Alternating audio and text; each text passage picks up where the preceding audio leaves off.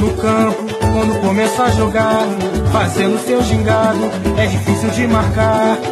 Fita pra ali, fita pra lá, fita pra cá, com a bola nos pés, ninguém consegue. Ele sabe fintar. Fita pra ali, fita pra lá, fita pra cá, com a bola nos pés, ninguém consegue lhe roubar.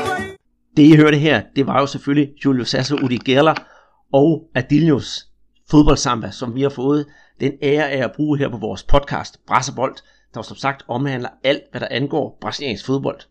Og øh, det skal jo selvfølgelig bestemt ikke heller ikke snydes for i denne her uge. Og det ligger nemlig sådan, at det brasilianske landshold her i den uge, vi lige har haft, har spillet to landskampe. Vi har også fået afgjort den brasilianske pokalturnering, og det var en virkelig, virkelig spændende affære. Desuden skal vi kigge lidt på den brasilianske Serie A, som spidser virkelig, virkelig til. Og så runder vi de sidste sådan nyheder, der er et par fødselsdage, vi skal, vi skal snakke om. Og så skal vi altså kigge på en øh, angrebstrio på det brasilianske U20-landshold, som er ikke mindre end 110 millioner euro værd. Til at føre jer igennem det er jeg, Andreas Knudsen, i Danmark, og Peter Arnholdt nede i Brasilien, som har fingeren på det nyeste, som sker på i det fodboldgale ja, land. Det kan vi vist roligt sige, ikke også Peter?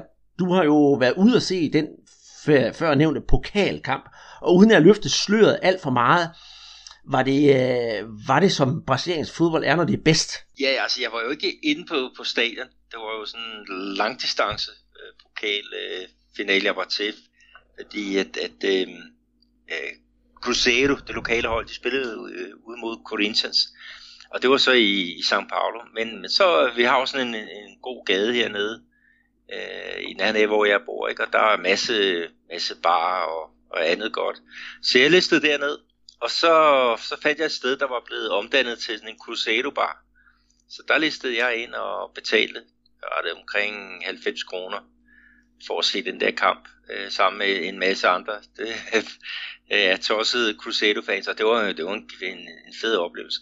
Nogle gange, når de der kampe, der går i gang klokken kvart i, i 10, der kan man godt sidde her hjemme i sofaen og komme til at nikke lidt. Øh, fordi det, det er sgu ved at være sent for sådan en halvgammel gut som, som mig, men, men her dernede, der var der i hvert fald øh, fuld, fuld knald på.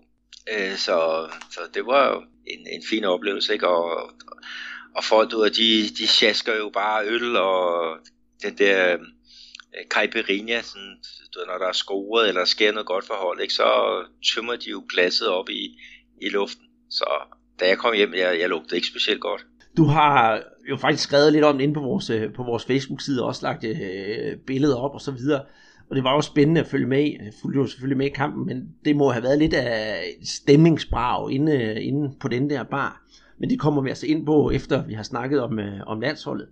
For det ligger jo sådan, at det brasilianske landshold har spillet to, ja, skal vi kalde dem, venskabskampe i, øh, i Saudi-Arabien mod henholdsvis, ja, Saudi-Arabien, og så kom det store clash det var jo mod øh, ja, selveste Argentina. Og øh, hvis vi hurtigt skal opsummere øh, de to kampe, så vandt Brasilien begge. Den første med en 2-0 sejr, og den sidste med en, øh, kan vi godt se, en øh, 1-0 sejr med et øh, mål i overtiden af, af, af Miranda. Og jeg tænker, Peter, øh, den første kamp mod Saudi-Arabien, jeg ved ikke øh, resultatmæssigt, ja, okay, godkendt, og, og så er det det. Det burde jo være en formsag for det, for det brasilianske hold at vinde over Saudi-Arabien. Men det er måske mere Argentina-kampen, der er interessant, som vi skal kaste øjnene på først. Hvad siger du til det? Jo, vi kan jo lige tage med også, at, at kampen mod Saudi-Arabien, der, der brugte Chichi så også en lidt øh, anderledes opstilling. Ikke? Altså han gav blandt andet plads til, til Ederson i, i målet.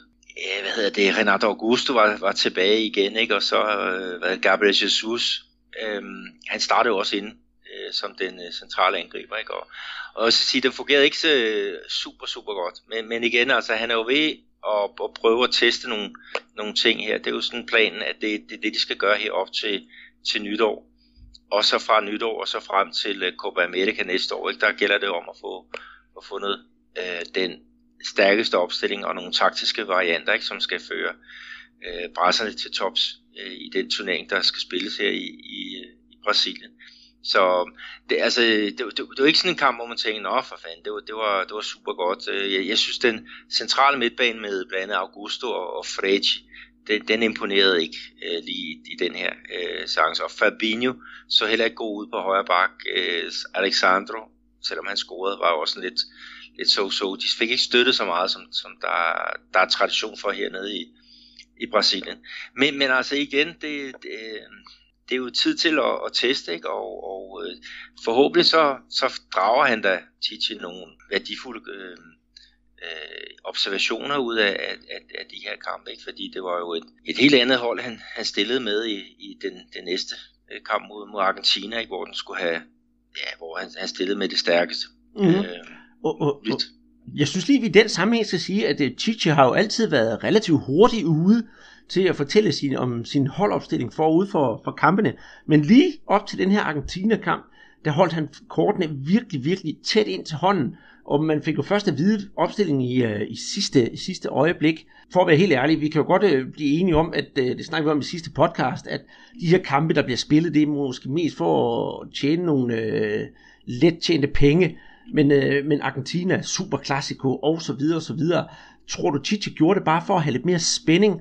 Fordi vi så, da de endelig stillede op, øh, begge hold i hvert fald, så synes jeg, hvis man kigger på Argentinas hold, det var ikke ligefrem stærkeste opstilling. Messi var selvfølgelig ikke med, men der var også andre spillere fra Argentina, som kunne have været med til at gøre det argentinske hold bedre. Jo, det var du, det var du ret i. Øhm, men, men det der med at være sådan lidt, øh, lidt øh, hemmelig med, hvad, hvad man foretager sig, det, det er jo, kan jo godt være en, en god øh, ting. Altså under VM, der fortalte Chichi jo ja, tre dage før nærmest, hvordan det var, han ville stille op. Ikke? Og det var måske noget af det, som belgierne de udnyttede i, øh, i den der famøse øh, kvartfinale. Ikke? Og det tog bare lidt for lang tid for, for Brasilien om at, at kunne finde et, et modsvar for, for den lidt overraskende opstilling, som, som Belgien kom med. Ikke? Ja. Så Chichi han vil selvfølgelig også gerne have, have øh, mulighed for at bruge et, det våben.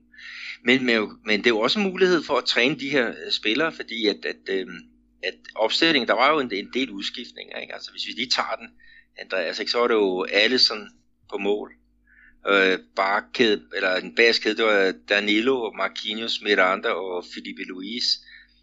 Øh, så havde han jo ændret lidt på, på midtbanen. Øh, han havde puttet Gabriel Jesus ude i højre siden, øh, og så indcentralt, så lå der jo Casemiro og, og så Artur, og så på venstre øh, kant, der var det så Neymar. Og så på den offensive centrale midtbane, der var det så Felipe Coutinho, som var, var rykket derind, og så var det øh, Roberto Firmino, som, som lå helt frem. Ikke? Og, og øhm, øh, det var sådan lidt sjovt, fordi Arthur han blev sådan interviewet op til, til den her kamp, ikke? og mange regnede faktisk med, at det var Fregi, der skulle fortsætte derinde.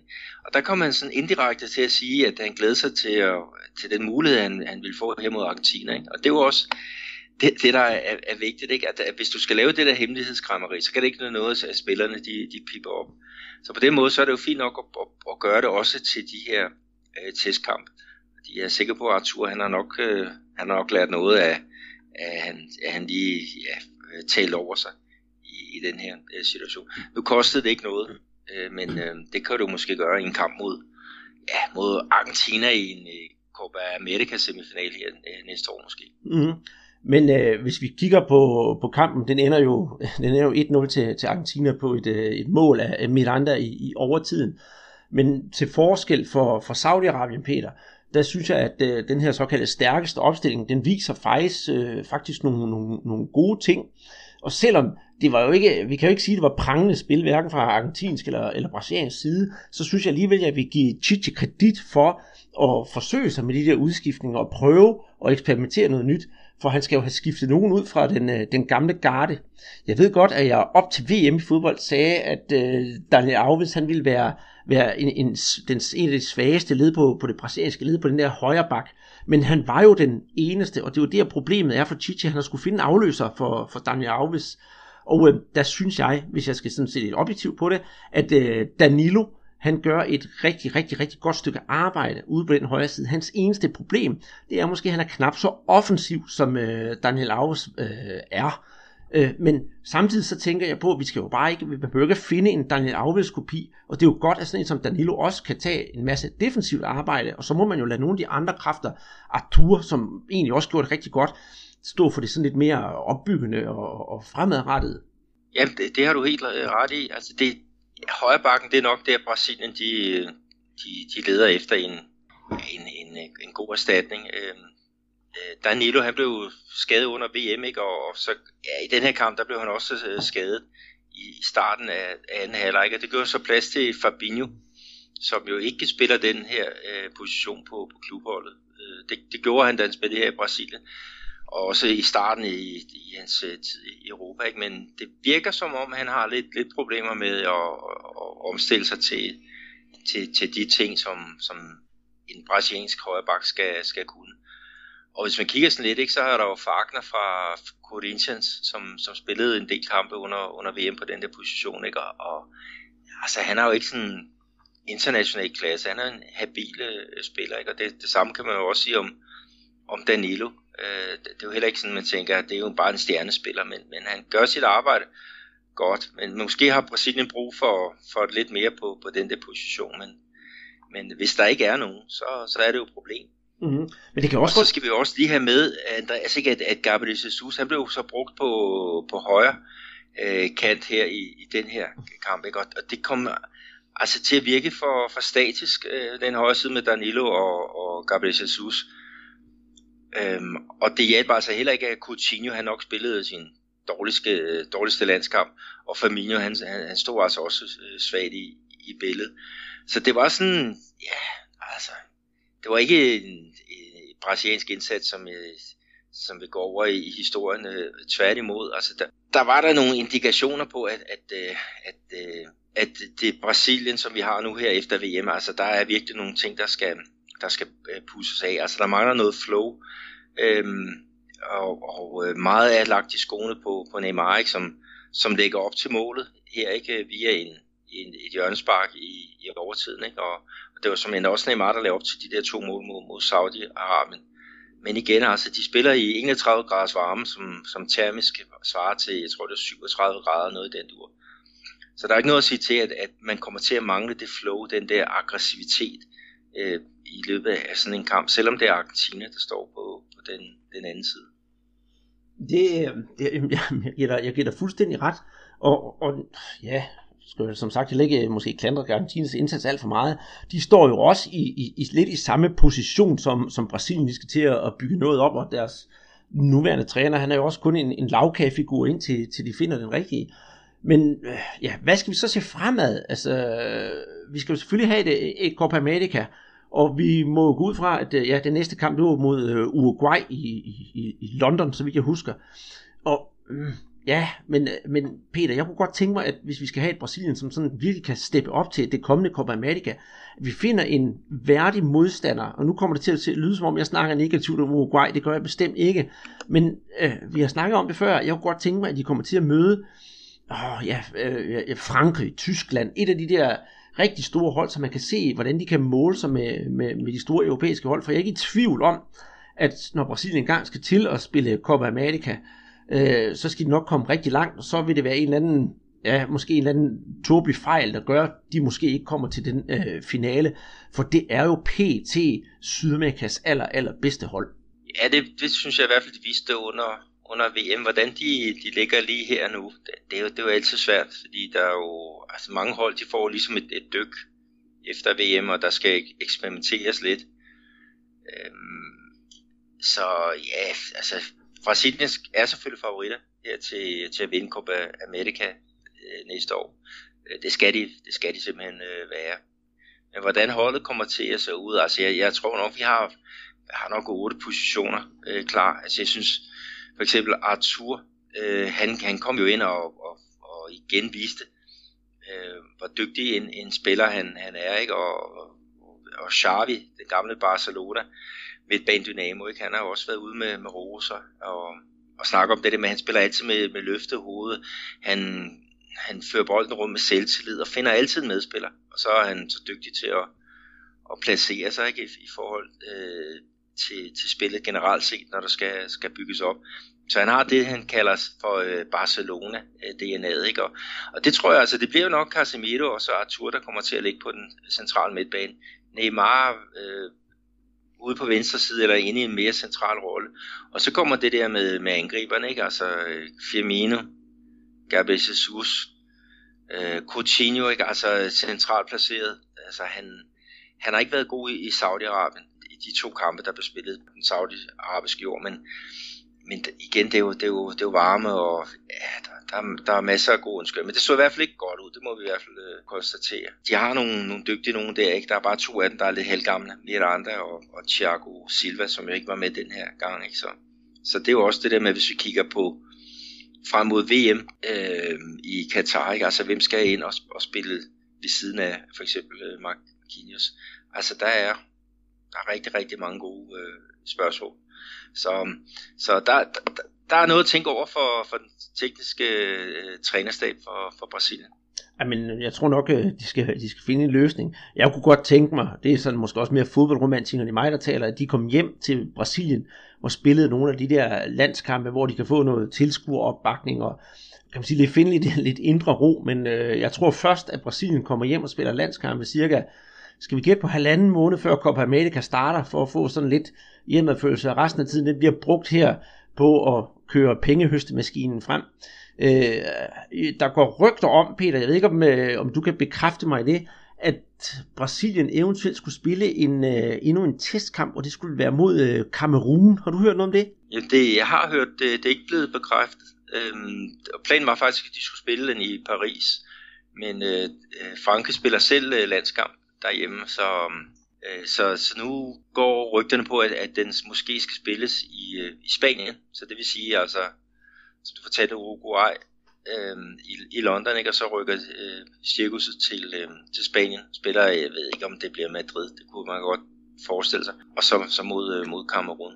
Det, men, det, men med i forhold til europæiske modstandere, Andreas, så, så siges det i hvert fald, at de arbejder hårdt på at, at få ind her til, til marts måned allerede, men det skulle så sikkert også være i, i Europa. Så, så jo, de rykker først til pælene øh, her til Brasilien øh, i ja, små to måneder før Copa America starter. Mm. Altså, det er i hvert fald det er mit bud. Mm. Jeg kunne godt tænke mig at vide, øh, nu spørger jeg dig, for du snakker jo med, med, med folk på gaden, jeg kan jo kun læse mig frem til, hvad der står i aviserne. Øh, hvad siger brasilianerne selv til det her øh, øh, hvad kan man sige, landsholdscirkus, der rejser rundt? Er de lige så utilfredse over det, som, som vi er? Eller synes de bare, det er festligt at kunne se Brasilien ja, nu hente den ene sejr efter den anden over relativt nemme modstandere? Ej, de synes, det er dødssygt. Altså, de vil have nogle, nogle bedre modstandere, øh, og de vil, de vil også have, have det på nogle mere relevante kampsteder. Altså, at de, de skal spille i, i ja, termisk temperatur på 37 grader en, en øh, lun aften i, i Jeddah, det, det, er, det er helt ude i skoven. Altså der, der skal der, den almindelige fodbold elsker vil jo, vil jo gerne se nogle, nogle, nogle gode kampe øh, på nogle steder, hvor det er muligt at, at spille øh, noget, noget flydende fodbold, noget intensiv fodbold. Så, så man skal væk fra de der, de der øh, varme steder. Jeg siger, hernede i Brasilien, der spiller man jo også øh, nogle nogle varme, øh, på nogle varme dage og på nogle varme tidspunkter. Der er jo det, det der brunchbold kl. kl. 11, ikke? og der har spillerne jo også klaget lidt over det, og det går ud over underholdning, det, det er der ingen tvivl om. Til gengæld så er det jo børnevenligt tidspunkt, øh, familievenligt tidspunkt at tage på, på stadion, og så giver det jo også en ekstra kamp i sendefladen, ikke? som, som øh, ja, tv-kanalerne de er, de er rigtig glade for. Men hvad, hvad, hvad, hvad mener du selv, Andreas, skulle, må sige, man skal spille mod øh, europæiske hold for eksempel, ikke? Altså, det vil være svært at trække sådan en, et, øh, et hold for eksempel til, til São Paulo. Øh, altså det engelske landshold, kan man lokke dem til São Paulo? Det, det tror jeg næppe. Det samme med, med Tyskland. Kan man lokke dem til at spille en kamp i, i Salvador? Den, den, bliver, den bliver nok også svær. Ja, det, øh, jo, selvfølgelig gør det det. Jeg skulle da måske lige til at sige, at man kunne sikkert nok godt lokke det tyske landshold til Salvador, for så kunne de jo komme tilbage og se det, de fik udviklet under VM. Det skal man jo regne med. De købte sig jo ind et sted og, og hjalp den lokale befolkning på det pågældende sted med, med alt det, de, det, de nu kunne. Så, så det tyske landshold, måske. Men øh, ja, du har da ret. Jeg tror, det er lidt svært at få, få nogle af de store na- na- nationer til, til Brasilien. Men jeg kunne da ikke se, hvorfor skulle Brasilien så til gengæld ikke kunne spille mod Spanien i Madrid eller i Barcelona. Ja, jeg ved godt, der er Nations League, men alligevel, Altså prøv at, at, at proppe ind de her rigtig store hold ind og så spille mod, øh, mod Brasilien. Jeg tror det i hvert fald på den konto, der kunne man nok trække en del tilskuere. Jeg ved godt, det er en pengemaskine stadigvæk, men få lidt mere stemning på stadion, end man måske har gjort mod ja, Saudi-Arabien og Argentina i Saudi-Arabien. Jeg, ved, jeg, jeg er helt enig. Det kunne være fedt at møde England på, på Wembley. Det kunne være fedt at møde Tyskland i Berlin. Øh, der, der er så mange øh, gode muligheder. Ikke? Altså selvfølgelig så er der det der, den der turnering i Europa, ikke? der har, har kortet lidt i, i, i mulighederne, men, men øh, det skal der afprøves. Ikke? Og vi så Peru, de spillede der i hvert fald et par, par, par landskampe mod nogle europæiske modstandere af, af høj kaliber. Ikke? Og, så det burde også kunne lade sig gøre for, for Brasilien, ikke? Men, men der er igen det der med, om, om der er nogen, om, om man ikke tør spille mod de her store europæiske lande, eller de store europæiske lande ikke tør spille mod Brasilien. Øh, altså, i mine øjne, så lyder det som noget, noget, noget sludder, at, øh, at to store fodboldlande, de ikke skulle være interesseret i et, et, et øh, ordentligt ja, en, en, en, et festfyrværkeri i en kamp på, på et ordentligt stadion med, mm. med fulde hus. Fuldstændig enig. Om ikke andet, hvis de så skulle spille i Brasilien, så kunne man jo tage invitere et hold som Mexico. De vil jo garanteret gerne komme til Brasilien og spille fodbold. Og vi så jo også under VM, øh, at, at Mexico spillede noget, noget god og seværdigt og særdeles underholdende fodbold, og også kunne, kunne matche Brasilien øh, og, og, og give dem lidt kamp til stregen. Så det kunne jo også være en, øh, en rigtig god modstander, og Mexico de spiller jo, så vidt jeg ved, ikke Nations League. Nej, det, det, der, de, de skulle være, have nogle lede data, datoer øh, undervejs i hvert fald. Så, så god idé. Det er bragt hermed, hermed bragt videre. Spil mod Mexico i Brasilien, så skal det nok øh, give på det. Men øh, inden vi lukker, lukker landsholdet ned, skal vi uh, tage den bekymrede brille på, brille på, eller den optimistiske brille på? Uh, jeg vælger at tage den uh, optimistiske brille på og se, at vi skal nok få et, uh, et, et godt landshold, fordi spillerpotentialet er der altså alle brækkerne til puslespillet, de, de, de er der, og de ligger på bordet. Det gælder bare om at få, få lagt dem korrekt, sådan ser jeg på det. Jeg er også meget positiv på det brasilianske landsholdsvejen. Jeg ser frem mod, at, at øh, vi skal gå ind og, og lave den der forberedelse til Copa America, og det vi ser i øjeblikket, det er sådan rent uh, transportstrækken. Jamen, uh, det lover jeg for derude, at uh, ja Peter, vi skal jo nok få fuldt op på sagerne, og kommer der den mindste nyhed, så bjeffer vi om det, enten inde på Twitter, eller øh, inde på Facebook, eller ja, sågar også her i podcasten. Så husk også at følge, følge med derinde. Og øh, med det... Ja, Andreas, ja, lige, ja. Nå, lige en enkelt ting, det er, i forhold til det med, øh, med Neymar og hans, hans anførerrolle, altså der synes jeg virkelig, det ser positiv ud, både på banen og, og udenfor. Altså tidligere, der har han jo gemt sig lidt, øh, og ja, gav kun interview, hvis han blev kåret til, til man of the match. Altså nu som anfører, så skal han øh, give interview. Øhm, og, og ja, det er ikke alene nødvendigt, ikke? Men, men altså, når der er de her kampe, så er det ham, der, der står foran holdet og, og fortæller, hvad der sker, og, svare på, på spørgsmålene. Og han gør det fornuftigt. Øh, jeg, jeg synes, øh, han virker mere åben, han virker meget mere imødekommende, øh, ikke så sky, som, som han har været, og ikke så bitter på, på alt muligt. Ikke? Så sådan hvad jeg kan, kan se, så, så ser det ud som om, han har taget ved lære af det, der skete under, under VM, og han ved godt, at, at han, må, han må komme folk i møde, øh, hvis han skal have den karriere, som hans talent berettiger. Jamen det, er, det, er, det, det vil jeg give dig fuldstændig ret i, og det klæder ham faktisk. Og jeg håber også på, at det er noget, at netop han kan bygge på, og så fremadrettet, vi kan få en rigtig, rigtig god anfører i Neymar, der ja, tager sin opgave alvorligt, og ikke øh, går for meget bling-bling i den. Men øh, Peter, det jeg gerne ville frem til, det var, at vi skulle selvfølgelig øh, ikke komme forbi det brasilianske landshold, uden at, at have en iskold Guadana, for det er jo trods alt dem, der er med til at, sponsere det brasilianske landshold. Så hvad siger du til, at vi lige øh, skynder os at tage en, en Guaraná, og så skal vi ellers snakke om, skal vi kalde det, og ja, årets pokalbrag i uh, Brasilien, som løber, løber staben her i, i, i midtugen. Jo, det lyder fornuftigt. Lad os tage en, en iskold Guaraná og Guaraná Antártica. De Maués para as suas mãos. Bora lá! Efter den her lille skiller, der er vi tilbage igen, og øh, jeg har jo fundet noget frem, Peter. Nu skal du selvfølgelig høre, så kan du gætte, hvad det er. Sådan. Den iskolde Guaraná, det er den jo, den står ude på min altan. Så kold er temperaturen herhjemme i forhold til, hvordan det er hos dig nede i, øh, i Belo Horizonte. Men øh, det vi skal ind på nu, det er selvfølgelig den øh, brasilianske pokalfinale. Da vi lavede podcast i øh, sidste uge, der lavede vi den faktisk, ja, tre timer før pokalfinalen blev spillet. Den første af dem, vel at mærke, det er i Brasilien, der spiller man både ude og, ude og hjemme. Og de to kompetenter, det er Cruzeiro, øh, de forsvarende pokalmestre mod øh, Corinthians, som jo er ja, forsvarende brasilianske mestre. Så der var jo lagt i kakkeloven til noget af et, øh, et fodboldbrag med to ja, relativt defensivt spillende hold. Og øh, selvfølgelig, Peter, vi spåede jo lidt om øh, resultatet for den første kamp, som endte 1-0 til Cruzeiro på Cruzeiros hjemmebane. Og jeg synes, vi ramte meget, øh, meget godt, da, da vi begge to sagde, at det var et meget, meget, øh, ja, kan vi sige, et, et, et mål, det ville blive målfattigt opgør.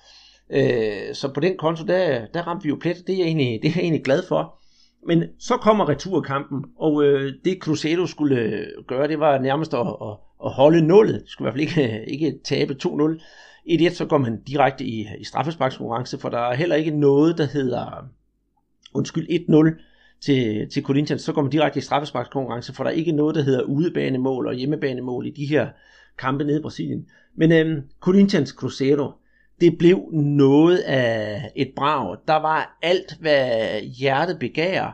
Og øh, skal vi med det samme sige, at øh, resultatet af kampen, det blev et, øh, en 2-1 sejr til, øh, til, til Cruzeiro, der dermed genvandt pokalen. Som det første hold i Brasilien nogensinde har de vundet, øh, genvundet pokalfinalen. Og øh, ja, øh, hvad var det for en kamp, vi, vi sad og så i fjernsynet? For jeg synes, det var ufattelig medrivende, både på, på den ene og, og på den anden måde. Ja, det var i hvert fald en meget intens kamp. Altså, det øh, Øhm, var således, at øh, der, de første, øh, den første del af kampen, der var der faktisk øh, flere, flere frispark, end der var gode øh, spilmomenter. Ikke? Men, men, men så løsnede det sådan efter en, en lille øh, halv time, hvor at øh, Cruzeiro, de, de øh, jeg spillede sig til det, øh, den første chance. Det var så Arnon Barkos, der, der fik muligheden plads i feltet ikke? Og, og trykke af udefra. Ikke? Og, og den, den øh, tog faktisk den ene opstander. Ikke? Øh, og så røg den ud til øh, Rubinho, øh, som øh, var vaks og, og ja, øh, stod klar ved, ved, ved kanten af, af strafsparfeltet, ikke? og han puttede så returen ind. Ikke? Så, så, der, så der var der jo i hvert fald rigtig, rigtig god stemning nede på, på den lokale bar, ikke? fordi nu var Cruzeiro jo foran med, med hele 2-0, ikke? Og, og Corinthians har jo haft store problemer med bare at, at score et enkelt mål i, i, i år, så, så de havde virkelig cruise control på, mod, mod den her øh, øh, pokale titel, ikke? og så kort tid efter, så var det det, det der var tæt ved at gøre det gøre det at gøre ondt værre for, for hjemmeholdet. Øh, men øh, hans hovedstød den endte på, på stolpen, og så ja, så begyndte Corinthians ligesom at, at vise tænder, og, og de har faktisk et, et meget kvalificeret forsøg lige op til, til halvlejen. Det er jo så stopper Enrique, der, der, der hætter forbi mål. Men øh, så var det jo tid til, til anden halvleg, og der må man sige, at uh, Corinthians de skulle hente to mål, ikke? Øh, så de havde virkelig kniven for, for struben. Ikke? De, de fik jo faktisk lidt, uh, lidt medgang efter syv minutter, Andreas. Ja, for der, der skulle jeg til at komme med en plat kommentar, der hedder, og hvad var det, der skete? Øh, der er der et, øh, et, ja, et tvivlsomt øh, straffespark øh, inde, i, ja, inde øh, til, til, til Corinthians, så ender jo med, at øh, dommeren til, øh, må gå ud og konsultere til, øh, hvad kan man sige, tv-skærmene og komme med sin varekendelse og dømme et, øh, et straffespark. Og åh, her Peter, jeg har set det så mange gange i langsom gengivelse og øh, jeg har hørt til den, der siger, at jeg, jeg vil være så upartisk, ikke at, ikke at holde med nogen, men jeg kan godt forstå, at han dømmer den på var, men jeg kan også godt se, at, øh, at det er det, der hedder et, et heldigt uheld, og, og det er en meget, meget svag berøring, der er i, inde i det der, det der felt, så, så hvor meget vælter han for at søge straffesparket, og er der virkelig straffespark? Den er virkelig, virkelig svær, og jeg er enormt glad for, at det ikke var mig, der var dommer, i, øh, i den her sammenhæng. Men hvor man tænker, der bliver dømt straffespark, og Schatzeren han udligner til 1-1, og så bryder helvede jo løs øh, hos, hos Corinthians, og, og hvilken vej går kampen nu? Skal Corinthians score de der enkelte mål, så de kan komme i, i, i straffesparkskonkurrencen, eller hvad skal der ske? Og så ender det jo så hverken værre eller bedre med efter 82 minutter, så øh, det Arrascaeta, som nogle af jer måske husker fra, øh, fra, fra VM i fodbold, og ja, en spiller som Peter har snakket varmt om de sidste, sidste par sæsoner her, han øh, lukker og slukker, kan man sige, for, for Cruzeiro, gør, gør det til, til 2-1 og henter pokalen hjem til, til, til Cruzeiro.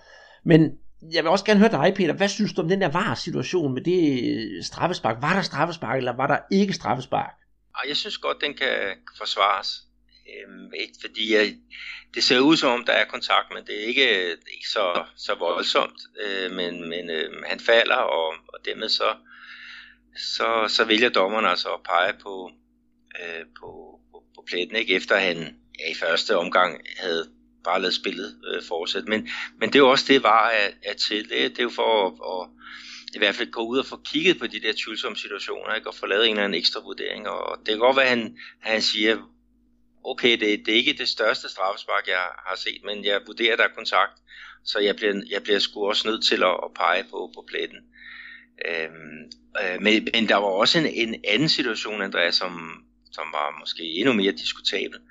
Og det var jo midt i, i anden halvleg, fordi at, at, øh, at det er jo rigtigt, at det er der skete, han, han putter den ind til, til 2-1 øh, med små 10 minutter igen, ikke? men Corinthians, de fejrer faktisk et, et mål øh, til, til 2-1 midt i, i anden halvleg, hvor øh, Pedrinho, øh, det fantastiske offensivt talent for, for Corinthians, han var nærmest lige kommet på banen, og så, så tager han et, et langskud øh, fra 25-30 meter, ikke, som, som brager i, i kassen. Og han spænder afsted og jubler op og, og sidder på, på skuldrene en masse holdkammerater.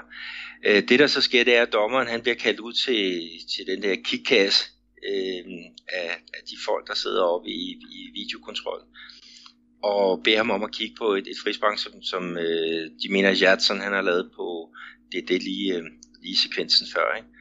Og øh, han kigger på det, og så vælger han så at annullere målet og dømme, dømme frispark. Og det er også en, der kan, kan forsvares. Altså jeg synes igen, frisparket var ikke sindssygt voldsomt. Men jeg synes sige, at, at VAR var med Corinthians øh, i første ombæring, ikke? så var de i hvert fald mod øh, dem i anden ombæring. Og derfra så var det ligesom, at de faldt lidt. De, de troede ikke rigtigt øh, på det øh, til sidste hjemmehold. Og, og så kom den der kontrascoring ikke? et fint øh, oplæg af en, en anden indskiftet Raniel, så finder det Arrascaeta. der. Ikke? Og vi skal lige have med, at det Arrascaeta, der han, øh, han op til den her kamp, altså han havde siddet 25 timer i et fly, fordi han skulle spille en, en kamp for det for Uruguay i, i Japan. Og, og Cruzeiro, de måtte betale omkring 90.000 kroner for at få ham med et specielt fly øh, derfra, således han kunne, øh, kunne øh, spille pokalfinalen. Han var slet ikke med i den første, øh, det første opgør her på Mineirão, på grund af landsholdsopgaver. Ikke? Men her der fik de lige klemt klemt ham ind i et eller andet fly, og, og, og øh, det viser at være investering øh, værd. Han er en fantastisk øh, dygtig spiller. Og igen, det viser også bare lidt, hvor sygt det er, ikke? At, at man til to pokalfinaler ikke kan stille med de stærkeste spillere, fordi at de er optaget af, af landsholdsfodbold. Det, ja. det er jo simpelthen en skandale. Jamen det, det, det giver dig fuldstændig ret i, og det har vi også snakket om her i var det sidste podcast, og forrige podcast også, hvor Flamingo har haft nogle spillere, der er ude til, til landsholdstjeneste. Og det, det, er jo, det er jo frygtelig synd, også øh, hvis, vi, hvis vi sådan rent kigger på ligamæssigt, øh, så at det var det en enormt vigtig kamp for både Cruzeiro og øh, Corinthians, for der er ikke nogen af de to hold, det kommer vi også ind på senere, der overhovedet kan nå noget som helst i brasilianske liga i år. Så for dem, der gælder det her øh, Copa do Brasil, altså pokalturneringen, det var jo liv og død. Det er jo for det første alle pengene, og så er der prestigen, og så er der den der uvurderlige plads i Copa Libertadores næste år. Vi har jo netop Cruzeiro på 10. pladsen, og Corinthians på 11. pladsen, ikke også? Så ja, det er jo, det er jo behov for de klubber, de skal stille i stærkeste opstilling. Ja, det, det er virkelig et, et, et kæmpe problem. Altså hvis vi kigger på, på, på stillingen, som du, du, du siger, ikke? Altså vi siger, at top 6 i ligaen, de, de kvalificerer sig til uh, Copa Libertadores. Hvis det er således, at, at uh, det brasilianske hold, der vinder uh, Libertadores i år, så bliver dem, der ligger nummer 7, de kommer altså også med på en ekstra plads, ikke? Men, men altså, sådan en, en klub som, som Corinthians, ikke? Uh, de har hele altså syv point op til, til en syvende plads, ikke? og de har 11 point op til, til en 6. plads. Så de, de blev simpelthen nødt til at, at, at, at skulle vinde den her øh, kamp, øh, den her pokalfinal for at, at indfri klubbens øh, ambitioner. Men det, det, det, det kan altså ikke lade sig gøre, ikke? og nu må de jo så samle kræfterne og så prøve at, at, at overleve i, i serie, serie A. Altså, de har jo brugt alle deres kræfter på, på pokalen, ikke? så, så de, de hænger lidt i vandskoven og har faktisk kun fire point ned til nedrykningsstregen. Altså hvis de brasilianske mester, de rykker ned året efter, at de har hentet øh, titlen. Øh, det, altså det, det er jo bare et tegn på, på syg planlægning. Ja, og så et hold som Corinthians, altså der er jo, det er jo ikke uden grund, de hedder Chimang, altså det store hold, øh, ja, Chiches gamle hold, der har hentet den ene succes efter den anden inden for de sidste år 10. Det er jo fuldstændig grotesk, at de egentlig ligger der, hvor de gør, men øh, det, det, det skal vi nok komme ind på, når vi, vi, vi snakker liga. Men øh, hvis vi sådan skal konkludere lidt på den her øh, pokalfinale, øh, to defensive hold, der møder hinanden i finalen, var det den rette vinder, Peter, eller skulle vi have haft en, der spillede noget mere begejstret fodbold? Nu nævner jeg bare lige to klubber i hurtigt i, i flæng, om det skulle have været en, en Palmeiras eller en, en Flamingo. For mig der virker det som om, det var det mest taktiske, fornuftige hold, der vandt, uden at, øh, at, at de ville gøre det helt vildt til det ægte brasilianske prangende fodbold. Ah, Jamen det, altså, jeg synes, jeg synes Cruzeiro, det var det, det rigtige hold og Øh, til vindturneringer. Altså også de, de, de, de hold, som de har, har slået ud, og, og de har altså også præsteret noget, noget, noget, noget, noget seværdigt fodbold. Øh, altså det Manu Menezes, han er jo den der gaucho-skole, altså ned fra det sydlige øh, Brasilien, ikke? Og hvor det, det gælder, og, altså man siger, at hans yndlingsresultat, det, det er 0-0. Men, men altså jeg har også set dem spille noget, noget fremragende offensiv fodbold, og de slog blandt andet øh, ja, i Copa Libertadores har de jo hentet, at de vandt 7-0 på, på hjemmebane.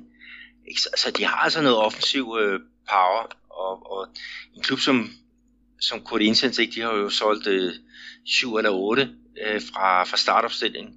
Øh, det hold, der, der havde succes sidste år, og har været igennem en trænerfyring, og, og, og, og har så en, endnu en, en ny mand med, med, med roret. Så, så de, de, har, de har nogle problemer. Øh, Palmeiras kunne godt have været en, en, øh, en, en værdig mester også, men, men de er jo så med i, i Copa Libertadores og, og kæmper deres kampe der. Og de blev slået ud af Corinthians, altså slået Cruzeiro efter to jævnbyrdige kampe.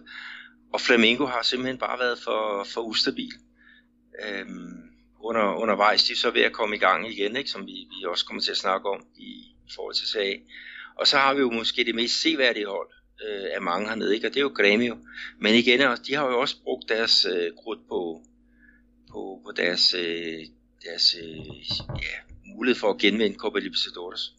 Så, så jeg, jeg, synes, jeg synes Cruzeiro er, det, er, en, er en god vinder, og de vandt jo også turneringen sidste år, ikke? Og, og det var også noget, du fortalte, at, at, at øh, det er jo ikke set før. Nej, det, det er det ikke, så, så desto, desto større er glæden hos, øh, hos Cruzeiro. Og jeg er faktisk, øh, selvom jeg sad og klandrede de der hold for at være, for, for at være defensiv, så er jeg enig med dig, at selvom Cruzeiro er et godt defensivt funderet hold, så har de jo netop de der øh, lidt, lidt angrebssprudlende talenter, eller ikke talenter, spillere engang imellem netop. Det er deres Skajetta, som kan ligge og, og, og gøre onde ting med modstanderen, og så er der selvfølgelig Rubinho, og vi skal lige gøre jer opmærksom på, at det er ikke den Rubinho, det er den blå Rubinho, øh, som vi har til også at, at, at, at være en god angriber derom. Så på den konto, der synes jeg bestemt også, at vi har fundet de rigtige og de, øh, de værdige vinder, vindere. Ja, det er jo 6. gang i historien, at de vinder øh, pokalturneringen. Øh, så, så det er jo blevet sådan en rigtig Brasiliens helt store pokalhold, øh, Cruzeiro. Og her i, i går, da de, da de landede, ikke, de var jo på ja, med åben bus øh, gennem gennem det, det meste af byen og blev fejret, og der var direkte tv på. Så, så det er også vigtigt for en, en fodboldby som, som Belo Horizonte, at, at man har sådan et, et hold, ikke? og de trækker jo til, til de her kampe, ikke? der trækker de de der 50.000, over 50.000 på, på lægterne. Så, så det er jo også noget, øh, brasiliansk fodbold har, har godt af. Og, og de har investeret meget i holdet i år, og, og nu får de altså bonusen i forhold til de der 75 millioner danske kroner, ikke, som, som øh, førstepladsen øh, giver. Plus at de sikrede øh, en masse attraktive kampe i Copa Libertadores til, til næste år. Ikke? Og de snakker om, nu skal de ud og investere endnu mere øh, i der, deres hold. Og, og så må vi se, hvor, ja, hvem det er, der, der, øh, der kommer til der. Mm. Men, men der er i hvert fald positiv vind, der, der blæser øh, for, for Cruzeiro og deres, deres fans. Jeg synes også, I skal have stor kredit Peter, for netop træneren Manu Menezes. Han er jo en af de længst, længst siddende træner i uh, Serie A, hvis han ikke er den længst siddende lige øh, i uh, PET. Det er også noget af en bedrift, at man kan have den kontinuitet i klubben, og det beviser jo også bare, at øh, hvis han, han har fået lov til at blive, han har fået lov til at implementere sit system, og så har han altså fundet noget, der virker, og det gav jo så ja, på det her med den anden pokal, øh, pokaltitel. Ja, han har gjort et, et, et fremragende øh, stykke arbejde.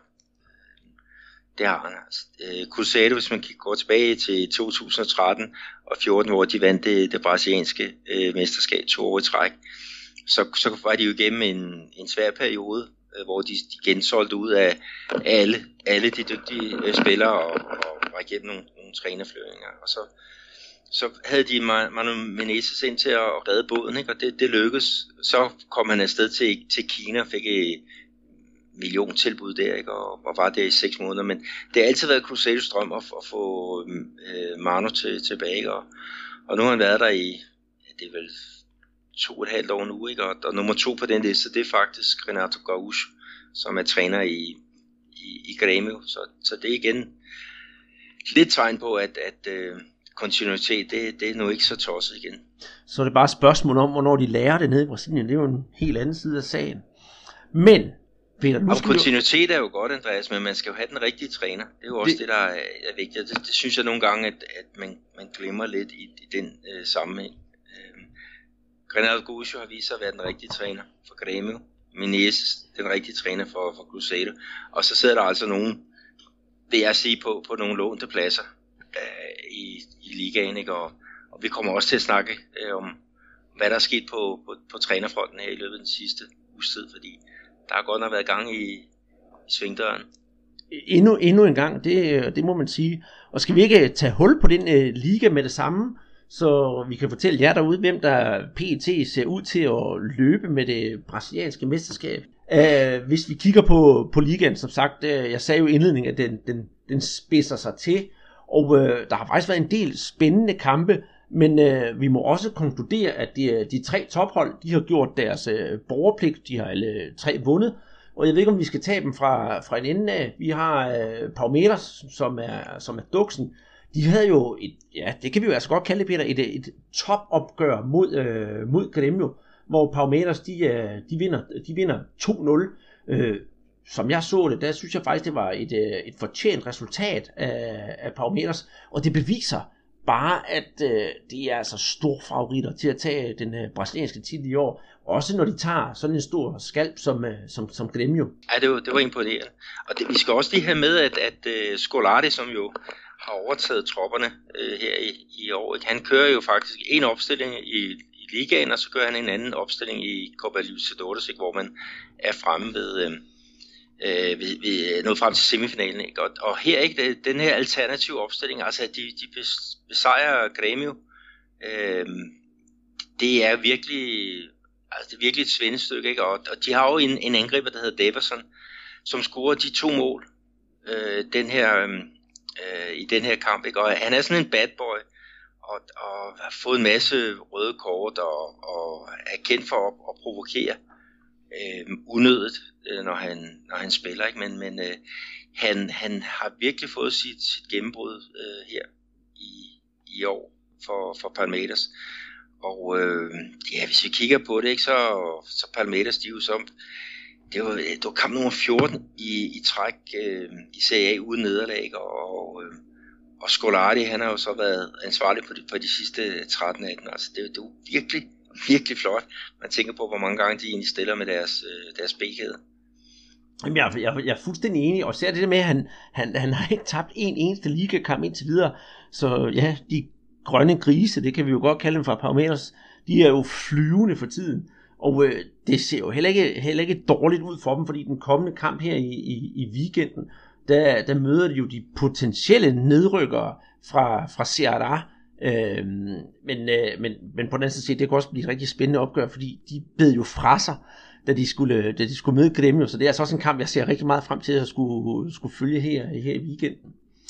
Øh, Ligaens nummer to. Andreas, vi skal lige Ja, en lille ting, det er, at, at, at der var faktisk en del danskere, der, der så den her kamp øh, på Pacaembu. Ikke? Og det er Brazil Football College, øh, deres tredje års studerende. de er i Brasilien lige i øjeblikket, og øh, de benyttede så muligheden for at komme ind og, og, og se den her sammen med, øh, der var 35.000 øh, fans, ikke? Og, og jeg har snakket med Michael Clausen, som er, er, er leder på, på den her øh, skole.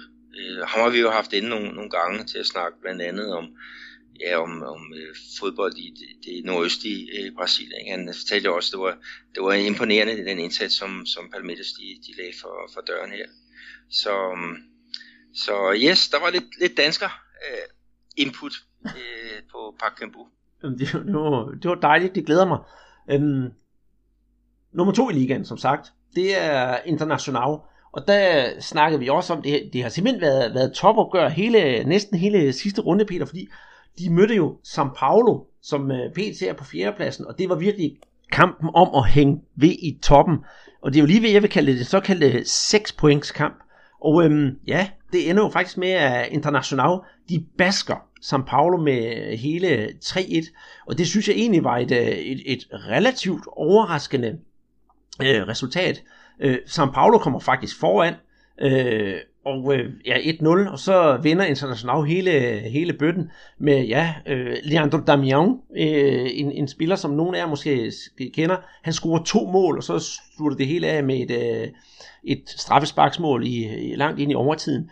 Øh, International, dem har vi jo snakket om her, Peter, nogle gange, fordi det er jo holdet, der sidste år rykkede op, og så har de sådan stille og roligt lagt på i løbet af året, har lavet nogle rigtig gode øh, handler med, med spillere. De har for eksempel købt Paulo Guerrero ind. Det er ligesom om, de har været på strandhugst hos nogle af de der klubber, der har haft spillere til overs. Og det har altså vist sig at give, give på det, og at uh, International PT altså ligger på en, en anden plads. Kun uh, tre point efter, efter Palmeiras. Um, tror du, at uh, vi kommer også ind på nummer tre, det er jo, det er jo Flamengo indtil videre, så hedder det jo så Palmeiras, International, Flamengo og São Paulo. Tror du, det er den formation, vi har, eller uh, top 4, vi har når, når, når ligaen er overstået, fordi jeg synes personligt, som øh, Parameters gør det fremragende. International, de har altså sådan et host ind imellem, det har Flamingo også, men umiddelbart så synes jeg, jeg ser også International, International til at have sådan en lille smule mere nerve end, øh, end Flamingo. Jeg ved ikke, om du er enig med mig? Jeg synes, det de, de laver her på, på deres hjemmebane, det er, det, det er et rigtig flot stykke arbejde. Vi skal lige have med, at Leandro Damian, han starter altså på bænken og kommer ind efter en, øh, en lille halv times tid, da William Potker han, han må gå ud med, med en skade, ikke? og så du siger to mål, ikke? og det er jo faktisk også ham, der får, får tilkæmpet sig det straffespark, som Nicola Oppes han, han, han, øh, han, han sætter ind. Ikke? Så, så det viser et eller andet sted, at, at de, altså de, har, de har fat i, i noget, noget godt. Ikke? São Paulo de er jo sindssygt stærke på, på udbanen, eller har i hvert fald været det, ikke? Øhm, med deres, deres kontraspil. Øhm, og, og det var kontraspillet, som har, har bragt St. Paulo op i, i, i toppen i, i, i lang tid. Ikke? Nu er der kommet lidt mere grus i maskineriet efter, at, at Everton han, han er blevet skadet. Han var nok deres, deres nøglefigur i, i, i det øh, spil. Men, men altså, at, at, at Inter, de øh, altså har masser af, af offensive ting at skyde med, ikke? og Paulo Guerrero, som du fortæller, han, øh, han er jo faktisk karantæneramt. Altså, de nåede lige at, at købe ham fra, øh, på en, en fri transfer, ikke? og så, så blev han jo så, ja igen, altså der blev det hans øh, dopingdøm, den blev, dopingdom hedder det, den blev så stadfæstet, ikke? Så, så han er jo helt ude i, i lang tid, så, så det er ikke ham, der, der gør, at, at de, de, de flyver derud af, men, men de, det ser fornuftigt ud, ikke? Og, og også deres opbakning på, på hjemmebane, ikke? altså det er 45.263, som er på, på BR Rio i, øh, i Porto Alegre, ikke? og det er, det er stadionrekord efter, efter den ombygning, som, som blev foretaget i forbindelse med, med VM i, i øh, 2014. Så jo, jeg, jeg synes, det ser, ser rigtig øh, fornuftigt ud, men de skal gå med også være gode, hvis de skal holde, holde trit med, med Palmeiras i, i toppen. Øh, jeg kan godt se, at øh, altså vi snakker om de der øh, top 4 hold, øh, der, der er jeg sådan lidt mere nervøs for St. Paulos øh, fremtid.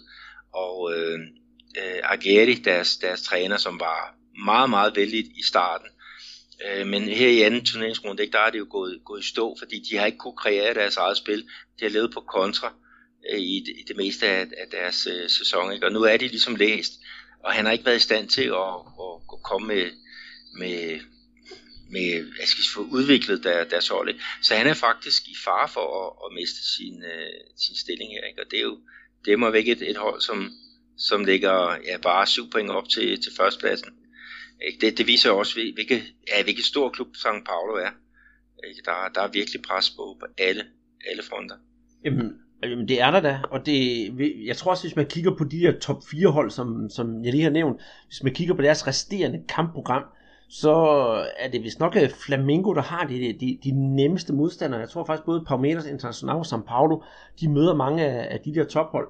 Og øh, ja, skal vi øh, gå videre og tage Flamingo med det samme? Det er ikke fordi, jeg har det store at fortælle. De vinder en komfortabel sejr over lokalrivalerne fra Fluminense. Der var totalt lokal derby i, i, øh, i Rio. Festlige omgivelser, og det hele, alt, alt gik som det skulle, hvad de angik. Øh, Fluminense, de har efter Pedro øh, er, er gået fra holdet som, som den der topangriber hos Fluminense, så har de simpelthen mistet momentum og, og ligger helt sådan af, af, af nærmest en skygge af sig selv. Og det benyttede Flamengo sig af, at de spillede med, med overskud og energi. Og øh, Juribe, han scorede to mål, og øh, Leo Duarte han scorede en enkelt til det i den her 3-0 sejr. Så fuldt fortjent øh, sejr til Flamengo, der nu kan se frem til at, at her i weekenden og de skal møde øh, bundholdet fra, fra Paraná, så der er der nok også for dem noget, ja, tanket noget selvtillid op på kontoen forud for at møde den absolute bundprop. Ja, vi skal også lige have med, at, at uh, der var jo immer væk 53.000 øh, fans på, på Maracanã til at, at støtte op om, om holdet. Og, og altså, Durival Junior, som har overtaget uh, mandskabet, herefter de jeg blev slået ud af, af pokalen, ikke? og der var, uh, der var, hvad hedder det, problemer med, i forhold til at, at få, få et aggressivt øh, udtryk på, på banen. Ikke? Så, så må man så sige, at, at øh, det har han da været med til at, at forløse. Altså, jeg synes da virkelig, at de, de, øh, de ser, ser spændende ud, og kan, de kan da godt gå hen og, og hvad hedder det, og, og, og gøre det svært for, for Palmeiras. Altså, de har godt nok fire point op, ikke? men, men øh, kan de holde den kadence, ikke? Så, så ved jeg da ikke, hvem jeg vil kigge, øh, ja, hvad jeg er mest bange for, hvis jeg var Scolari, om det var International eller, eller Flamengo, men, men det er derfra, at, at udfordringen den kommer. Det er, det er fuldstændig enig. Det er International og, og Flamengo, der byder Palmeiras øh, op til dans, og som du siger, São Paulo, nej, dem tror jeg altså heller ikke helt på. Øh, hvis jeg kunne være sådan lidt fræk, så kunne jeg godt forestille mig, at de bliver overhalet af, af, af Gremio på, på femtepladsen. Øh, nu når vi snakker om, om, om Gremio, så tabte de jo som sagt 2-0 øh, til, til Palmeiras, og på 6. pladsen der finder vi uh, Atletico Mineiro, som hentede en, uh, en 0-0'er i uh, lokalderby mod uh, America Mineiro. Uh, jeg skal lige høre dig, var du ude og se den kamp, Peter? Nej, det var jeg faktisk ikke. Jeg valgte at blive, blive hjemme og se det. Jeg gik heller ikke uh, at glip af, af det helt store. Man kan så sige, at, at, at, øh, at kampen den fik jo også den der konsekvens, ikke, at, at Atletico, de, øh, de fyrede så deres, deres træner, øh, Largi.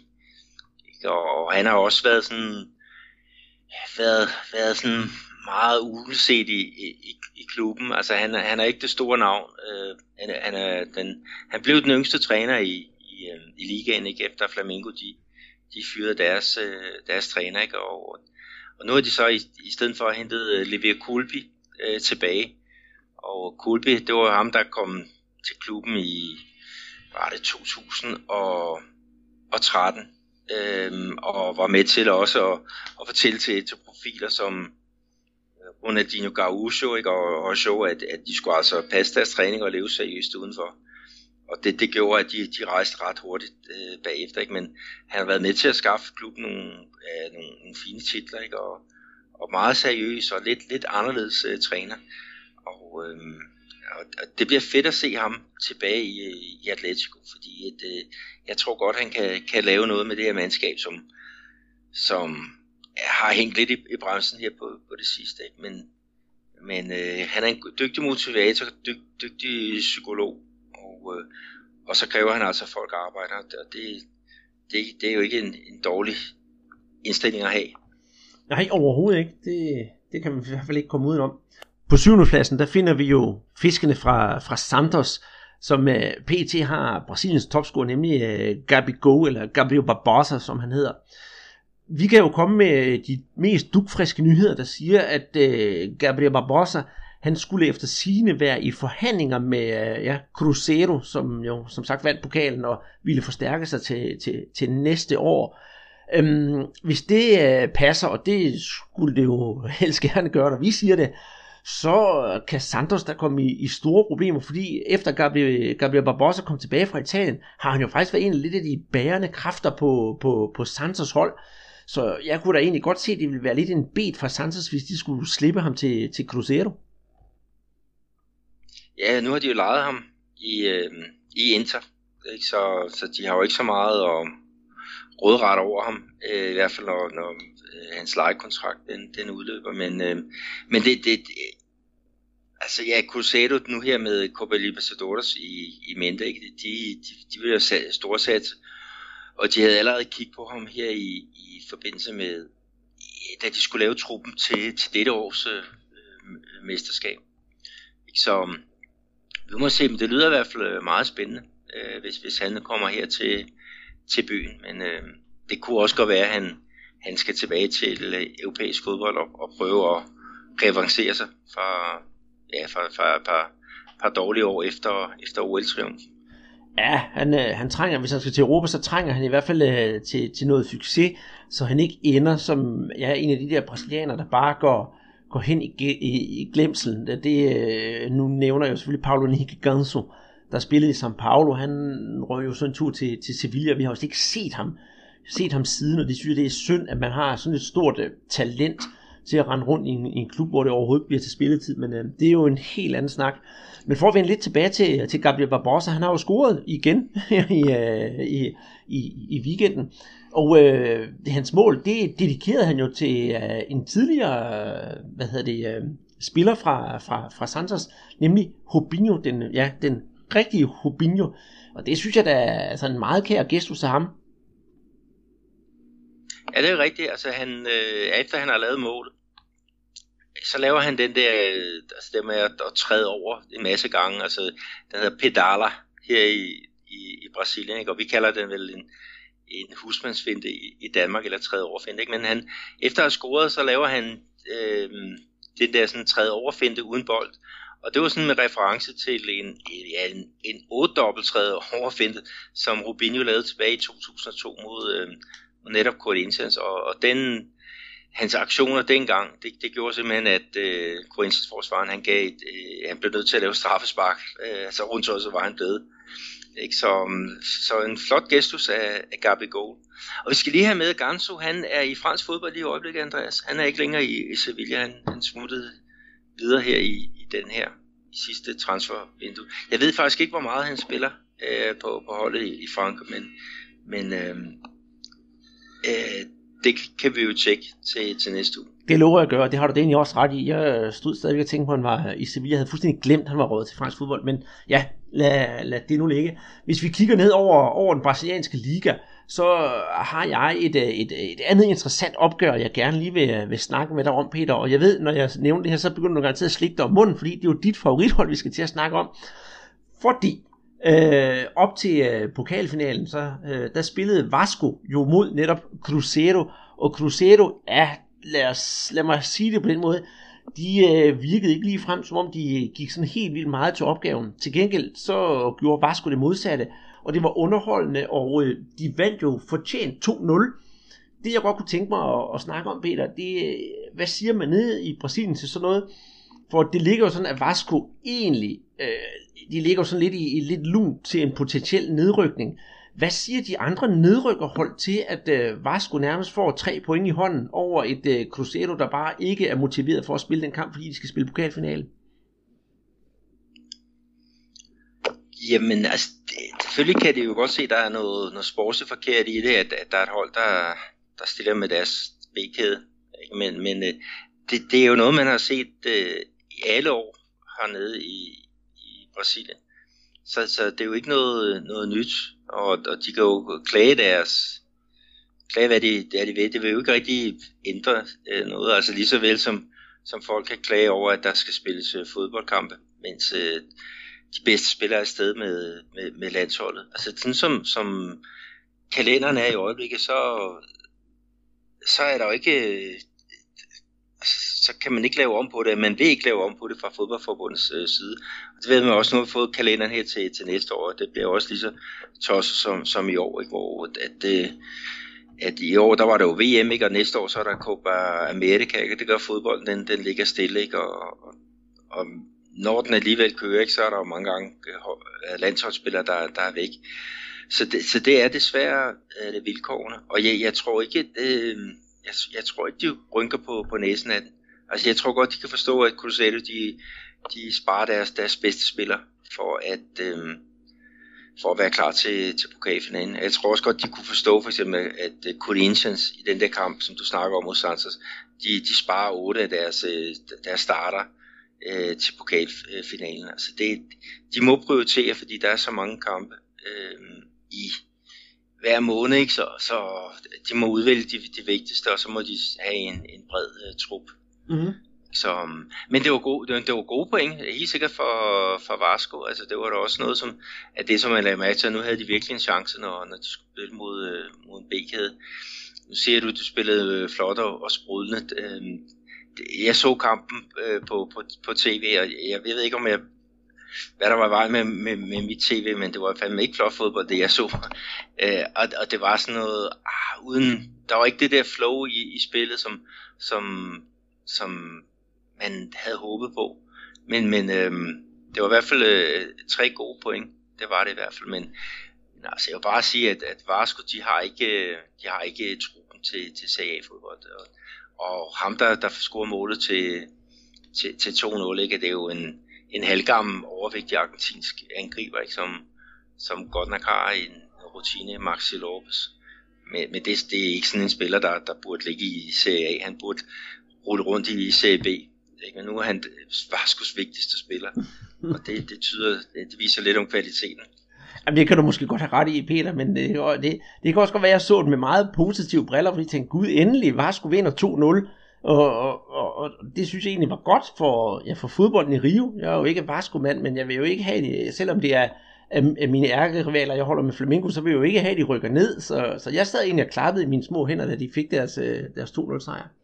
Men lad, lad det Ja, vi skal også lige have med, at der er masser af politiske uro i, i Vasco, fordi at, at de havde præsidentvalg her i år, og der var der en hvad hedder det, stærke signaler øh, signal om, at der havde været noget, noget svindel ved, ved en af de her stemmeurner, urne nummer, nummer 13, og, og det, det er blevet konstateret, og, og der er så meget tvivl om, om, om det valg, at øh, nu skal det simpelthen gå om, og den, det, øh, den politiske øh, virak, der har været, ikke? Det, det kan jo ikke undgå at, at sætte sit spor på, på, øhm, på, på, på spillerne, og, og i øjeblikket der har de været ude og, og tage et kæmpe lån for at kunne, kunne betale deres, øh, deres, øh, de lønninger, som, som de er forpligtet selvfølgelig til at, at, at slippe. Altså ja, øh, den klub den bliver desværre misrygtet, øh, og, øh, og det, er, det er rigtig synd. Øh, den, det var den første klub, der, der åbnede dørene for, for, for, for, for spillere, fattige spillere og farvede spillere. Ikke? Men en, øhm, har en masse historie med Romario og Roberto Dinamici. Øh, altså der, der er så meget, der, der kunne være godt ved den der klub, men, men politisk, der, der, der, er den, der er den virkelig ude i, i et stormvær. Jeg er fuldstændig enig. Det er simpelthen et værre ja, gale hus. Det er jo sådan et rigtig populært udtryk at bruge om fodboldklubber, men her der passer det virkelig ind på en klub, og jeg er fuldstændig... Jamen, det er simpelthen, det, jamen, det er et svindel, svindelforetagende, simpelthen. Altså, ja, ja. Dem, der, der står for, for ledelsen, de, de, de bruger den der klub til at, at, at male deres, deres egen kage. Altså, de er bedøvende ligeglade med, om, om klubben ligger i Serie B eller Serie C. Uh, de skal bare have noget, noget politisk ud af det, og, og det man snakker om, det er, at, at mange klubber nede bliver brugt til hvidvaskning af, af penge og andre uh, sjove ting. Ikke? Og uh, det kunne jeg godt forestille mig også, at, at tilfældet her med, med Vasco, øh, desværre. Jamen, jeg, jeg er fuldstændig enig. Det burde bare ikke være tilfældet. Det burde være en klub, der, der med de stolte traditioner, de har, måske ikke skulle ligge i toppen hvert år, men altså bare være en sikker spiller i, uh, i den bedste række i, i Brasilien, i stedet for at leve den ja, reelle jojo-tilværelse, som de har gjort her de sidste, de sidste 10 år. Men inden vi forgriber os om alt det, Peter, tiden den løber jo også fra os, så tænker jeg lige skulle øh, gennemgå stillingen og ja, topscorer og så videre, så videre. Så hvis jeg nu starter med at sige, at vi har på førstepladsen, som sagt, Pau 29 kampe og 59 point. På andenpladsen, der har vi International, 3 point bagefter med 56 point. Flamingo på tredjepladsen med 55 point. På fjerdepladsen São Paulo med 52 point. På femtepladsen Gremio med 51 point. Og så Atletico Mineiro på den sidste Copa Libertadores plads med 46 point. På nedrykningspladserne, der har vi på pladsen, der har vi Ceará med 31 point, men de har til gengæld en kamp i hånden, så de har kun spillet 28. På 18. pladsen, der har vi Chapecoense også med 31 point. På 19. pladsen Sport Recife med 27 point. Og på Jumbo-pladsen, og ja, vi kan næsten sige, at de er nok allerede rykket ned, der finder vi Paraná med 17 point. Vil du tage topscorerne? Ja, det på førstepladsen er jo selvfølgelig Gabriel Barbosa med, med 14, Aka Gabi Goal, og så på andenpladsen, der har vi to, der deler den, det er Pablo fra Atletico Paranense, og så Ricardo Oliveira fra Atletico Mineiro. Og så på, på fjerdepladsen, der har vi et par spillere med, med 10 mål, og det er Diego Sosa fra São Paulo, og så er det jo den desværre langtidsskadede øh, Pedro fra, fra Fluminense. Så mm, det er sådan, som den ser ud sådan lige her nu. Hvis vi kigger på, på de kommende kampe, Andreas, er der så nogen, som du har, har set, sat en stor øh, cirkel rundt om? Det, det kan du tro, der er, og det ender jo nok med, at det, det er alle kampene. Sådan plejer det at være, når vi skal sidde og diskutere, hvad vi gerne vil se. Øhm, jeg er jo ikke kommet udenfra. Jeg godt tænke mig at se Paumeter Serra dukserne mod ja, Serra, der spiller det der øh, lidt spændende fodbold, og det er super skøre træner Liska. Jeg tror sagtens, de kan hente point mod øh, Parometers, hvis de har en, øh, en god dag. Hvis de i hvert fald spiller, ligesom dengang de gjorde mod, øh, mod Gremio, så har de i hvert fald chancen for at hente point. Og så synes jeg også, at International Santos, det er jo altså også noget af, af, af et opgør Santos, der gerne vil gøre alt for at hænge på, og måske få den Copa Libertadores plads. Og så ja, internationalt også skal holde fast, så Flamengo ikke overhaler dem. Og så selvfølgelig bare for fornøjelsens skyld, fordi jeg er flamengister, så skal jeg se uh, uh, Paraná Flamengo. Ja, det, det er nogle øh, gode valg. Øh, jeg skal selv ud og se Amerika mod Grêmio her i morgen på Arena Independencia, og så så bliver der jo også en, en festforestilling på Mineirão på, på søndag, hvor Cruzeiro, pokalmesteren, de tager imod, øh, mod Chapecoense. Altså, det er jo også en, som jeg, jeg satser gevaldigt på at tage, tage ind og se. Men, men alt det her, Andreas, altså, nu snakker vi jo om, ja, jeg skal ind og se Chapecoense, ikke? og de har jo øh, Jan Rodin fra um, en tidligere OB'er, øh, han er jo, er jo med i, i truppen der, ikke? og han skal have ny træner faktisk. Jamen, det har du ret i. Øh, det var et nederlag til Vittoria på 1-0, der kostede øh, Guto Ferreira posten. Men hvem er det, de skal hen som, som ny mand på pladsen, Peter? Jamen, de har faktisk været på rov i øh, Paraná Klubi, som øh, er Jumbo øh, holdet her i, i Serie A, og det er Claudio Oliveira, som, som skal, skal overtage til det.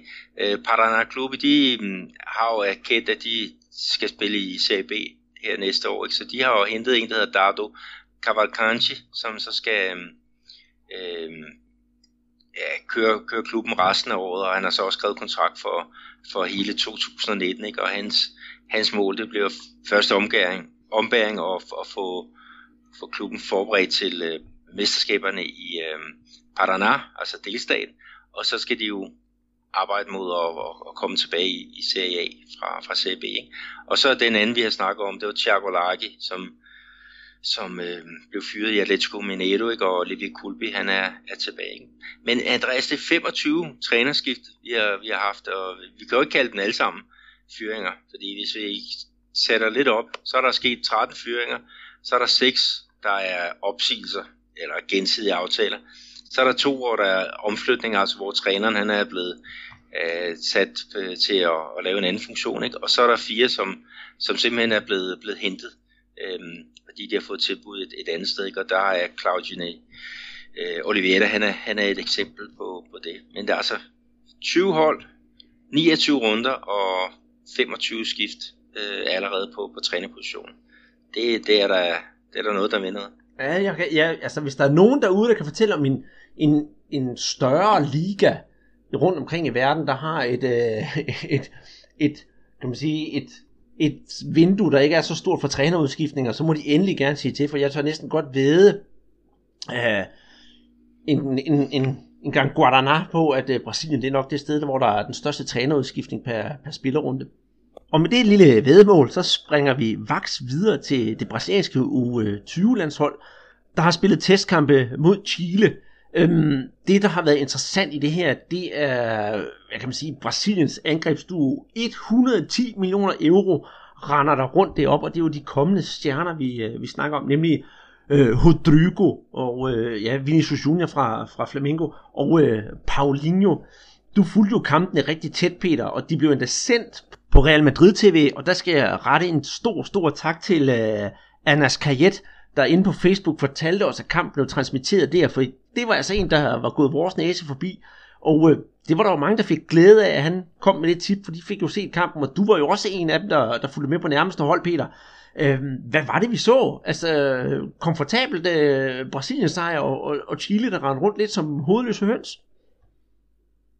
Ah, sådan blev det nu ikke. Den første kamp, øh, hvor at, at træneren øh, Carlos Amadeo, han stiller op i den stærkeste opstilling, altså netop med, med den der øh, fronttrio.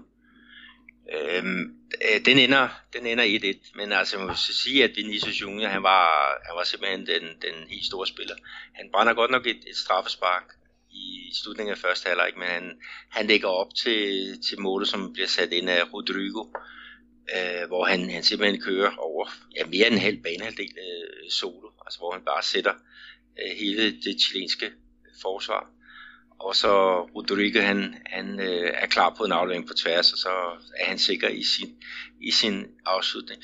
Øh, returkampen, den endte så, så 2-2, men der kørte Amadeo med, øh, ja, 10 nye spillere i, i startup-stillingen. Altså, den eneste, der fik genvalg, det var, det var venstrebakken Luis øh, Candido, som, øh, ja, der er måske nogen, der har, har bidt mærke i ham, øh, venstrebakken fra, fra Palmeiras, fordi han er med på, på en liste, som øh, en engelsk avis, nu kan jeg ikke lige huske, hvad det er for en avis, øh, har afslået med de tre største øh, talenter inden for, for årgang, øh, spiller jo født i årgang 2001. Ja, det er, den artikel har jeg set, og så vidt jeg husker, så er det øh, uh, engelske The Guardian, der har, har den artikel fremme. Og jeg er virkelig glad for, at du har fået set kampen, Peter. Jeg har faktisk, jeg skal være ærlig sige, jeg har kun set highlights fra den. Og øh, blandt andet, jeg blev mærke i det der highlight, der viste de rigtig, rigtig meget den der solotur, som øh, Vinicius Junior har. Og jeg synes, det er bare det ufatteligt spændende hold, øh, Brasilien har. Og jeg tænker, hvis øh, niveauet allerede er, som det er nu, hvad kan de så ikke drive det til fremover, når de alle sammen rykker op på det, kan man sige, det rigtige landshold? Men hvis vi kiggede sådan lidt på det, så var der jo Paulinho fra Bayer Leverkusen. Han var faktisk den, der hang mest i, i bremsen. Men han får heller ikke så meget spilletid i, i hans tyske klub. Ikke? Øh, derimod Rodrigo og, og Vinicius, øh, de, jo, de får jo græstid hver eneste uge. Øh, Rodrigo, han er jo med på ja, i, i Santos' øh, startopstilling, og det var, det var fint nok, at, at, øh, at Santos de så uden ham kunne vinde 1-0 over, over Corinthians, ikke? og det var han jo også med til at, at fejre over sine sin, øh, ja, sociale medier, ikke? at, at øh, tillykke til hans, hans klub, som klarede ærteren. Nu når du snakker om, øh, om, om store spillere, det kan vi jo håbe på, at de her, vi lige har snakket om, de bliver. Så er der jo altså en anden spiller, jeg synes lige, vi skal nævne, og du har jo skrevet om ham inde på, på Facebook, Peter, og det er jo faktisk ingen ringer end øh, kongen af, af Rom, Paulo Roberto Falcão, som øh, har kunne fejre fødselsdag her i den, øh, i den forgangne uge. Og øh, ja, han har jo været et øh, kæmpe, kæmpe, kæmpe stort idol i Italien og i, i, i Brasilien. Og efter han ja, her de senere år, da han jo kommet tilbage til Brasilien og har været træner i sin øh, hjerteklub øh, International. De gik ikke så godt. Så røg han til Sport Recife, der gik det heller ikke så godt. Men trods hans øh, trænerkarriere og hans ja, flamboyante tilgang til, til tilværelsen, det kan man godt sige, som, som, som det ser ud, fordi da han var træner op i Sport Recife, der rendte han rundt med stråhat og Hawaii gjorde det. Øh, hvad, hvad, hvad er han egentlig for en, for en, en type, og hvad betyder han for, for, for brasiliansk fodbold den dag i dag, Peter? Jamen, der er faktisk mange, der leder efter en, en midtbanetype som, som ham. Altså, det er jo en af grundene til, at man snakker om brasiliansk fodbold har haft den krise, som, som de nu har haft. Altså man, man sagde, at det der Choco Bonito fra 82 og 86, det, det gik ikke. Så valgte man ligesom at gå øh, øh Europavejen ikke, med meget mere fysiske øh, stærke spillere. Ikke? Og man, hernede, der, der delte man jo, altså midtbanen, det bestod typisk af fire spillere, ikke? og så havde man de to bagerste, det var sådan to øh, oprydertyper, ikke? og så var der sådan to, to kreative, der, der lå foran. Og så, så gik det ellers for de kreative midtbanespillere om at prøve at narre udsmiderne fra, fra det andet hold og, og, og sætte gang i, i, i de offensive løsninger. Så man havde ligesom delt arbejdsopgaverne op i, i to ikke? Og der var det jo blandt andet Falcao, han var en af dem, der, der kunne øh, det hele. Altså han, han kunne forsvare, og han kunne også øh, sætte, øh, sætte tingene i værk. Ikke? Og, og han var jo en kæmpe personlighed. Han kom, kom til, til Rome ret sent i sin, sin fodboldtilværelse fra, fra International. Ikke? Og, og at, øh, hvis man læser den der bog, som Svend Jørgen Eriksen han har, han har skrevet om, om hans tid i Roma, ikke, så var det også han, altså, hans klogskab på, på en fodboldbane, som han, han sagde, altså, der, det var Falcao, han var i, man, man lyttede til. Øh, desværre så var han jo meget skadet, mens øh, Svennis han havde, havde Roma øh, til, til sidst, ikke? men øh, han var jo med til at skaffe det italienske mesterskab til, øh, til Roma-klubben, ikke? og også tre øh, pokaltitler. Og så var han jo fantastisk i, i, på det hold i, i, i 82, ikke? og jeg kan huske det mål, han scorede mod Italien, hvor han har bolden uden for feltet, og der kommer et overlap, som han fingerer, han vil spille, så trækker han den modsat og banker den ind i, i, i målet med, med venstrepoten. Og så var der også måske i verdensmesterskabernes bedste øh, mål, ikke? I, hvor det er, ja, det er Ader, der, der, der sparker den ind, ikke? men det er først efter Falcao, han har sluppet bolden ind mellem, mellem benene. Altså virkelig en intelligent øh, øh, øh, spiller, øh, som, som havde den der, det, det drev i sit, sit spil. Han scorede i hver femte kamp, altså uanset om det var i, i Inter, eller det var på Roma, eller det var São Paulo, hvor han sluttede af, eller det var på, på landsholdet. Altså, imponerende øh, karriere, som, som han har haft. Ikke? Og, og, og man kigger faktisk lidt øh, mod Arthur i, i sådan man siger, der, der kan man godt finde noget af, af hvad hedder det, Falcao i, i ham. Øh, selv siger Falcao, at han savner, at, at Arthur han skyder mere på mål udefra og er mere, mere præsent i, i feltet. Men, men det er jo noget, der kan, kan komme øh, senere hen. Mm. Øh, forhåbentlig kan han da få ført nogle ting til sig øh, i, i Barcelona, ikke, som kan, kan, kan gøre ham til en mere aggressiv øh, spiller.